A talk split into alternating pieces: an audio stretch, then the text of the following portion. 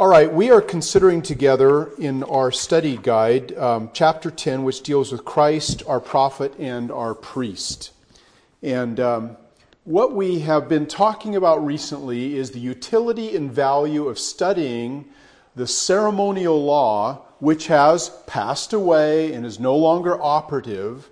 And the question then arises why does it occupy so much of the Old Testament, and what's the value now of studying it and reading it? And the answer to that question is, is that the Old Covenant, even though its ceremonial laws have passed away, still has a great deal to teach us through those ceremonial laws about Jesus Christ, whom those ceremonial laws illustrate and foreshadow. And so we saw that, uh, for example, we can learn a great deal about the mediation of Jesus Christ by looking at Moses, who was a mediator between God and Israel. And we see him especially carrying out that role in, um, in uh, Exodus chapter 19 when the Old Covenant was first established. But as we read through um, the uh, first five books, um, we see Moses uh, carrying out this role uh, over and over and over and over again, where he was the mediator between God and the people. And so Moses foreshadowed the mediation of Christ, which of course was a superior mediation because Jesus was both fully man and fully God, so he could represent both parties and bring them together. And then we saw, secondly, that not only did the Old Covenant foreshadow the mediation of Christ in the person of Moses, the Old Covenant also foreshadowed the sacrifice of Christ in the form of the animal sacrifices. And these animal sacrifices prepared us to understand Christ's ultimate, final, and perfect sacrifice. So the animal sacrifices we saw last time illustrated for us the need for a perfect sacrifice, had to be a lamb without blemish and without spot. It illustrated the need for a blood sacrifice. Without the shedding of blood, there's no remission of sins. And it illustrated for us the idea of a substitutionary sacrifice where the sins of the sinner were symbolically transferred to the innocent victim who was the lamb without blemish that was sacrificed, and thus the innocent victim died in the place of the guilty party, and thus redemption was accomplished by a vicarious substitutionary atonement. And so we saw then that Jesus is the Lamb of God who by the shedding of his blood on the cross is the perfect, sinless, substitutionary sacrifice on behalf of sinners. And so, without these old covenant foreshadowings, if Jesus just showed up with no context and no framework within which to understand what he was doing, it would have been much more difficult to grasp and understand um, his, his, uh, his saving work. Um, now, it's important for us to understand that uh, if, if we have a sacrifice, then we need a priest who is able to uh, offer that sacrifice. And so um, we come now today to this section in our book, in page 145, that deals with the subject of Christ as our priest. And the Old Covenant, once again, in the Levitical priesthood, as well as the Melchizedekian priesthood, illustrates the priesthood of Jesus Christ. And what's unique about Christ is that he not only is the sacrifice for sin, but he's also the priest who offers the sacrifice. So he's both sacrifice and priest, something that we never find taking place in the Old Testament. Uh, and so Christ is not only the perfect mediator, and he's not only the perfect substitutionary sacrifice, he's also the perfect priest who brings that perfect sacrifice on behalf of his people. Now, what we want to do is turn to the book of Hebrews, chapter 7, and there we find um, the um, comparison and the contrast between the priesthood of Jesus and the priesthoods that are set forth under the Old Covenant.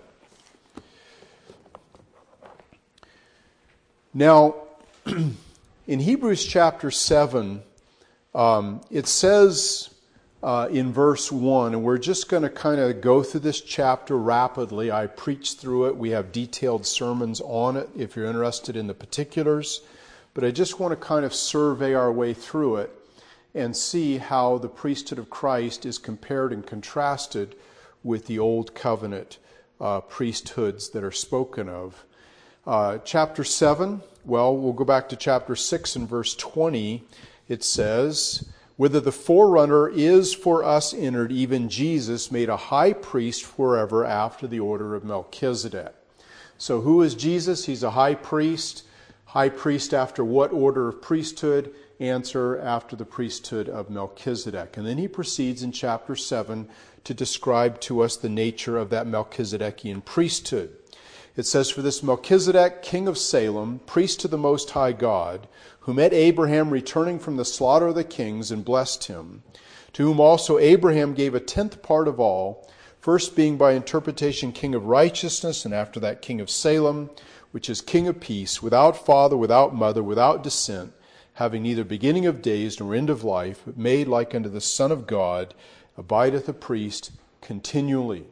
Now consider how great this man was, to whom even the patriarch Abraham gave the tenth of the spoils. So he starts out by establishing the fact that this man Melchizedek, who actually lived and existed um, back in, in Genesis chapter 14, was uh, a type and picture of the Lord Jesus Christ. And this individual just suddenly appears in the biblical narrative. We're not told about his father or his mother. And then he suddenly disappears from the biblical narrative, and we're never told about his death. And even though he actually had a mother and a father, and even though he actually died, the fact that these are not recorded um, pictures the fact that the final and ultimate Melchizedekian priest was going to be one who um, was eternal. That is, he had no origin, and he, of course, has eternal existence. Um, he never dies. And so this pictures the priesthood of our Lord Jesus Christ, and we're going to pick up on those ideas uh, in a few moments. So we see here that he doesn't have beginning of days or end of life. That speaks of his deity, his eternality, the fact that he has no beginning and he has no end. Now, the, uh, the greatness of this Melchizedekian priest uh, resides in the fact that Abraham paid tithes to him. And Abraham, of course, was the father of Levi, and Levi was the progenitor of the whole Levitical priest, priestly um, uh, race and office, uh, tribe and office, I should say, uh, that existed under Old Covenant Israel. Uh, verse 4 Now consider how great this man was, this Melchizedek, after whom Christ uh, obtained his, his office, unto whom even the patriarch Abraham gave the tenth of the spoils. And verily, they that are of the sons of Levi who receive the office of the priesthood have a commandment to take tithes of the people, according to the law, that is, of their brethren, though they come out of the loins of Abraham. But he whose descent is not counted from them received tithes of Abraham and blessed him that had the promises. Point being is that Melchizedek was superior to Abraham because Abraham paid tithes to uh, Melchizedek just like the Levites were superior to their brethren because they received tithes of their brethren. Okay? And so he says, verse 6 But he whose descent is not counted from them, that is Melchizedek, received tithes of Abraham and blessed him that had the promises. And without all contradiction, the less Abraham is blessed of the better, Melchizedek. And here men that die receive tithes, but there he receives him, of whom it is witnessed that he lives. In other words, there's no record of his death in the Old Testament. Um, so um, the implication is is that he didn't have any origin and he didn't have any end. He existed forever, and that's that's the uh, the metaphor that is there. Verse 9, and as I may so say, Levi also, who received tithes, paid tithes in Abraham. So Levi received tithes of his brothers, but he paid tithes through his father Abraham to Melchizedek, thus showing the superiority of the Melchizedekian priesthood over the Levitical priesthood. Verse 10 For he, Levi, was yet in the loins of his father Abraham when Melchizedek met him. Therefore, if perfection were by the Levitical priesthood, for under it the people received the old covenant, what further need was there that another priest should arise after the order of Melchizedek and not be called after the order of Aaron? So, what he's doing now is he's beginning to show the inferiority of the Aaronic priesthood vis a vis the Melchizedekian priesthood. And what he's saying is that if the Aaronic priesthood was as good as the Melchizedekian priesthood, then why would the Bible prophesy in Psalm 110 and verse 4 that Messiah would be a priest after the order of Melchizedek and not after the Levitical order. And of course, Jesus was born of the tribe of Judah, and so he couldn't be a Levitical priest. Um, and so he makes that point as he goes on. Verse 12 For the priesthood being changed from Levitical to Melchizedekian, there is made of necessity a change also of the old covenant. And one of the reasons why the old covenant went away is because the Levitical priesthood went away because the insufficiency and the inadequacy of it, and it was replaced by the Melchizedekian priesthood, which was the sufficient, uh, perfect, and uh, eternal priesthood, which uh, Jesus possessed and, and practiced. Verse 13 For he of whom these things are spoken pertains to another tribe, of which no man gave attendance at the altar. For it is evident our Lord sprang out of the tribe of Judah, of which tribe Moses spoke nothing concerning the priesthood. And yet it is far more evident, for that after the similitude of Melchizedek there arises another priest, who is made not after the law of a carnal commandment, not after the old covenant, uh, but after the power of an endless life. For he testifies, and here's the quotation of Psalm 110, verse 4 Thou art a priest forever after the order of Melchizedek. For there is verily a disannulling of the commandment going before for the weakness and unprofitableness thereof. The old covenant with its priesthood was disannulled because it was unprofitable. Why was it unprofitable and weak? Couldn't produce eternal redemption. It was impossible. For the law made nothing perfect. The old covenant couldn't bring people to perfection, but the bringing in of a better hope did by the which we draw near unto God. So the better hope is the Melchizedekian priesthood that Jesus had, in which he uh, entered in once into the holy place with his own blood and obtained eternal redemption for us. All right? Verse 20, and inasmuch as not without an oath he was made priest, for those priests were made, that is, Levitical priests, were made without an oath but the Melchizedekian priest, with an oath, by him that said to him, The Lord swore and will not repent, thou art a priest forever after the order of Melchizedek. So Levitical priests were made priests without an oath, but Melchizedekian priest was made with an oath. And um, which makes it a more significant and substantive priesthood uh, because we know that um, oath sworn promises constitute covenants, don't they? And uh, Levitical priests had no particular covenant regarding their priesthood. Verse 20 By so much was Jesus made a surety or a guarantor of a better covenant. So we had the old covenant with Levitical priests, we have the new covenant with a Melchizedekian priest. The new covenant's better than the old covenant because it has a better priesthood and has a better priest in the person of Jesus and the Melchizedekian order.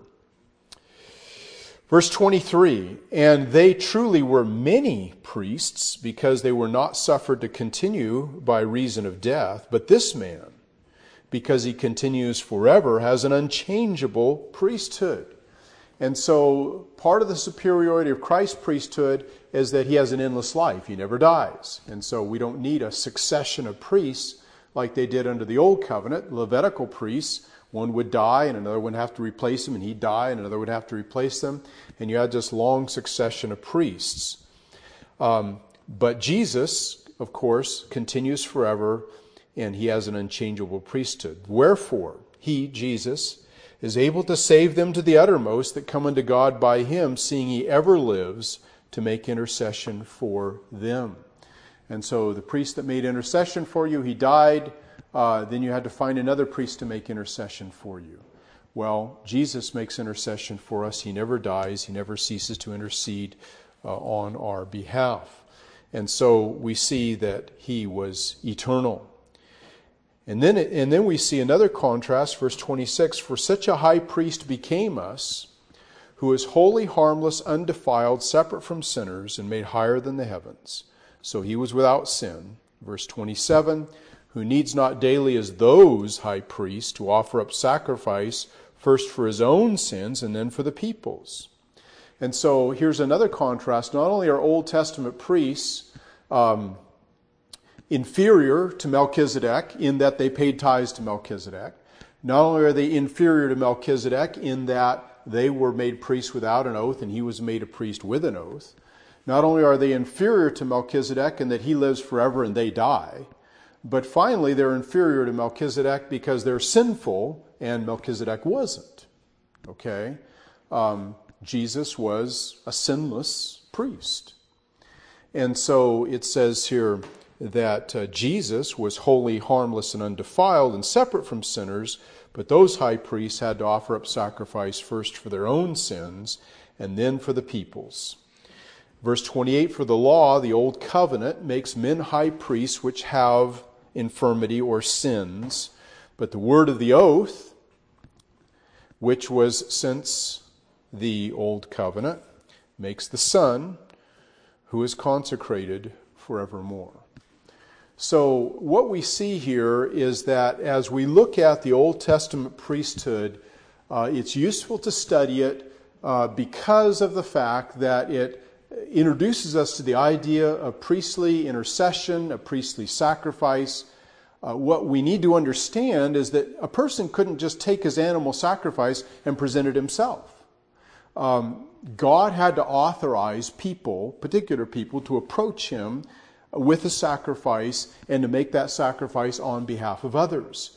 So uh, the old covenant priests and Jesus' priesthood were the same in that they didn't take this honor to themselves. They were appointed by God, and they and they alone could approach God and they came with sacrifices for the benefit of others. Now, they had to sacrifice for themselves too, which Jesus didn't, but they did bring sacrifice for others just like Jesus did. But, and that's the comparison. And then the contrast, of course, is that Christ's priesthood is far superior, just like his sacrifice was far superior, just like his mediation was far superior. So, just like the reality is far superior to the picture, um, in the same way, what Jesus did was far superior to what they did, even though there were parallels, there was also contrast. And that's what we see in all of this. So as we read about the priests, we read about their activities, we're really reading about Jesus and about his activities as these activities of these priests foreshadow it. And so we can learn a great deal about the priestly work of Jesus from the Old Covenant. And so, uh, it's, it's uh, wonderful to be able to read the ceremonial law and see Christ function uh, within it. And the wonderful thing about his sacrifice is that it's perfect, it's once for all, it actually obtains redemption, and thus his priesthood was superior, it's eternal, um, it is a sinless priesthood, and therefore uh, his intercession is always efficacious and secures the forgiveness of those for whom he makes sacrifice. And so the priests would go in and they would offer prayers on behalf of the people. And of course, we see Jesus doing this in John 17 with his high priestly prayer, offering intercession on behalf of the people. And in heaven, he still ever lives to make intercession for us there. So he continually holds up um, the efficaciousness of his sacrifice and his uh, intercession for us and thus secures our continual forgiveness and the application of the benefits and blessings of redemption to us. So, this is the value of studying the ceremonial law. We learn a lot about the priestly work of Christ, and without the ceremonial law, there would be a great deal about his priestly work that we would just be in the dark with reference to. Now, that brings us to the fourth and final uh, usefulness that the author of our book points out uh, in the study of the ceremonial law, we've seen that Christ is our mediator. pictured by Moses. We've seen that Christ is our sacrifice, pictured by the animal sacrifices. We see Christ as our priest, pictured by the Levitical priesthood, and more importantly, by the Melchizedekian priesthood. And then, uh, fourthly and finally, we see that um, Christ is pictured in the Old Testament as our prophet. Now, the first five books of the Bible Genesis, Exodus, Leviticus, Numbers, and Deuteronomy were all written by Moses. Moses is considered to be the greatest prophet uh, that ever lived uh, of the Old Testament. Okay? Uh, he had dealings with God, interactions with God, received a volume of revelation from God uh, that no other Old Testament prophet did. And so Moses typified Christ, not only in that Moses was a mediator, but he also typified Christ in that Moses was a prophet. And so he, as a prophet, gave us the first five books of the uh, Old Testament. And when Moses came and the prophetic revelation began to be written down, um, that was when the people of God became a word centered people and a word centered covenant community that functioned according to a written covenant.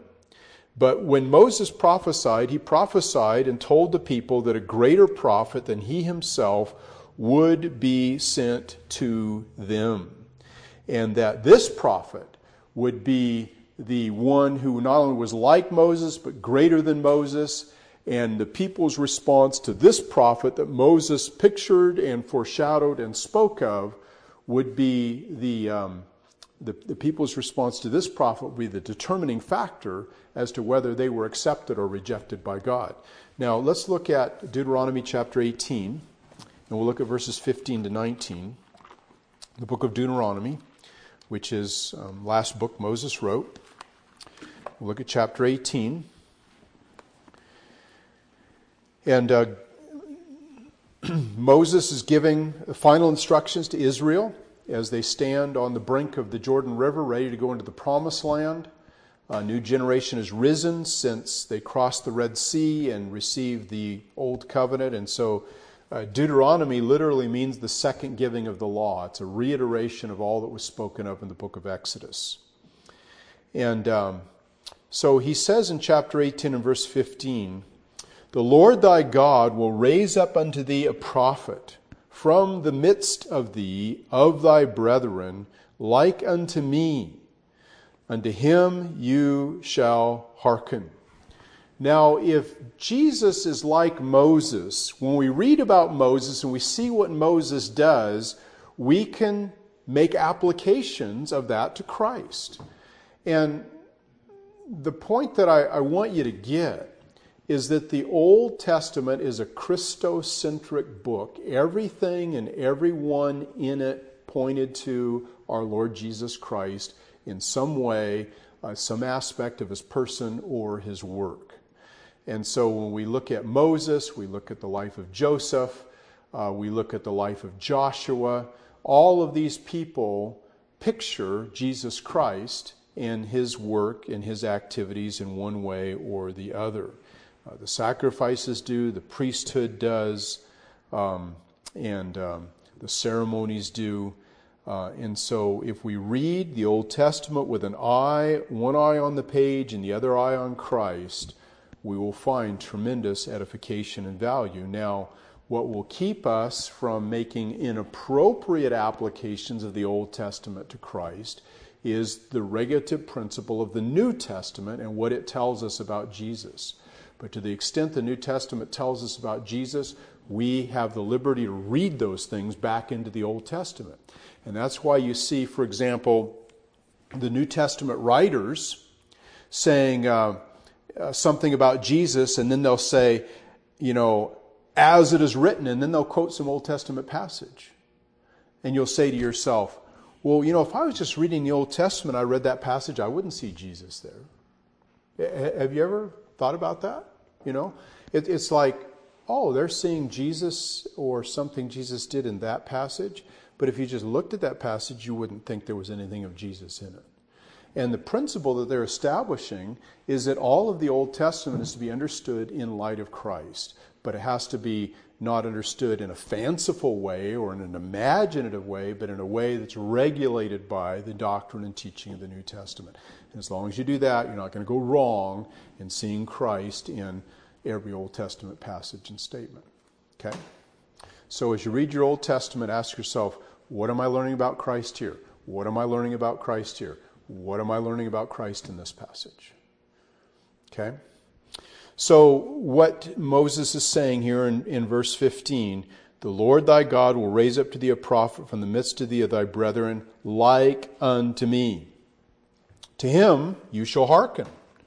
According to all that thou desirest to the Lord thy God in Horeb in the day of the assembly, saying, Let me not hear again the voice of the Lord thy God, neither let me see the great fire any more, that I die not. Remember, they said, We need a mediator. We can't have direct dealings with God. We'll die. And he says, Okay, your mediator's coming. He's going to be like me. He's going to be a great prophet. Verse 17 And the Lord said to me, They have well spoken that which they have spoken. I will raise them up a prophet from among their brethren, like unto thee. I will put my words in his mouth, and he shall speak unto them all that I shall command him. And it shall come to pass that whosoever will not hearken unto my words, which he shall speak in my name, I will require it of him. And so God makes it very clear that He's going to appoint a mediator. The mediator is going to be like Moses. He's going to speak the words of God. And if people reject that prophet, then they will come under the judgment of God. Now turn to Acts chapter 3, the book of Acts, the third chapter. And you'll see Peter quoting this very passage out of Deuteronomy 18. In Acts chapter 3,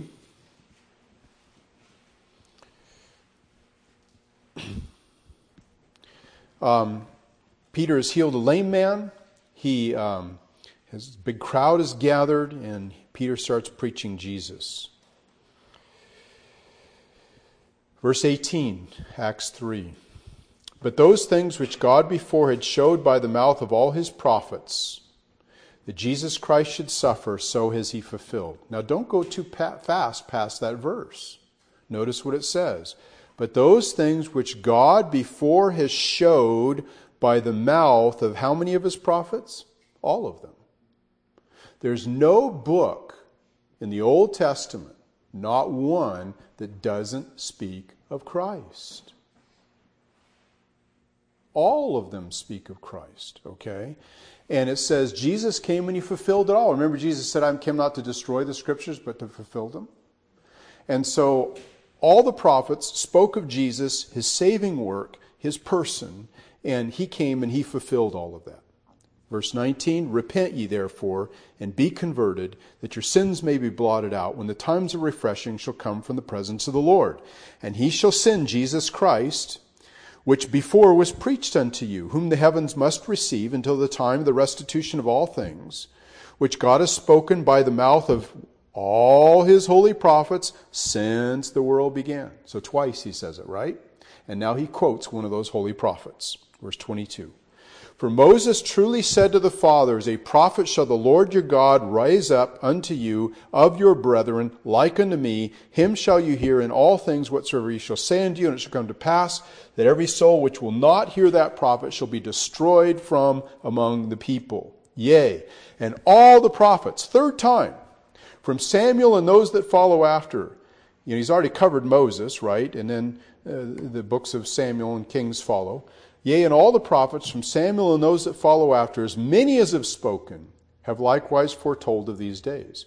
So this is the third time he said, all the prophets, all the prophets, all the prophets. They all spoke of Jesus. Jesus fulfilled all that they said about him.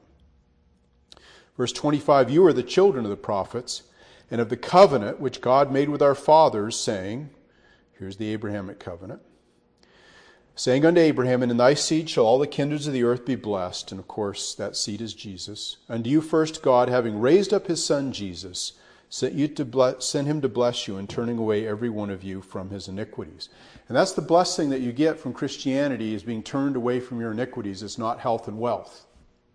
Okay? It's being saved from your sins. That's the blessing that God has brought. And uh, I mean, we'll have plenty of health and wealth in heaven, right?